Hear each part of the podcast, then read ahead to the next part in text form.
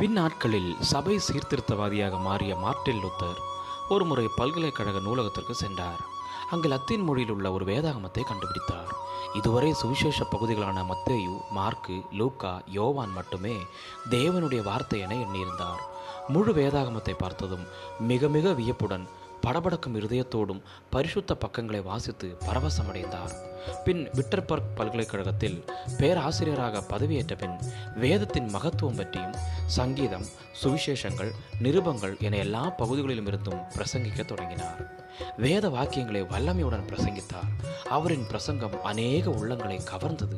சத்தியத்தை சத்தியமாக போதித்தார். பாவ மன்னிப்பு சீட்டை வாங்காமல் மீட்பரை மட்டுமே நோக்கி பார்க்க வேண்டும் என்று Germany Switzerland Spain Belgium France England Holland Italy ஆகிய நாடுகளில் சத்தியத்தை பரப்பினார். இதன் மூலம் லூத்தர் மிகப்பெரிய சீர்திருத்தத்தை மக்கள் மத்தியில் ஏற்படுத்தினார். மக்கள் வேதாகமத்தை முழுமையாக முறையாக வாசிக்க ஆரம்பித்தார்கள். ஆம் வேத வசனமே நம்முடைய வாழ்வில் உண்மையான விடுதலையை கொண்டு வர முடியும். வசனமே பல மூட நம்பிக்கைகளிலிருந்தும் வீண் பயங்களிலிருந்தும் நம்மை விடுவிக்கும். ஆனால் வேத வசனத்தை துணிகரமாய் அக்கினியில் எரிந்து போட்ட ராஜாவை குறித்து எரேமியா முப்பத்தி ஆறு இருபத்தி மூன்றில் வாசிக்கிறோம்.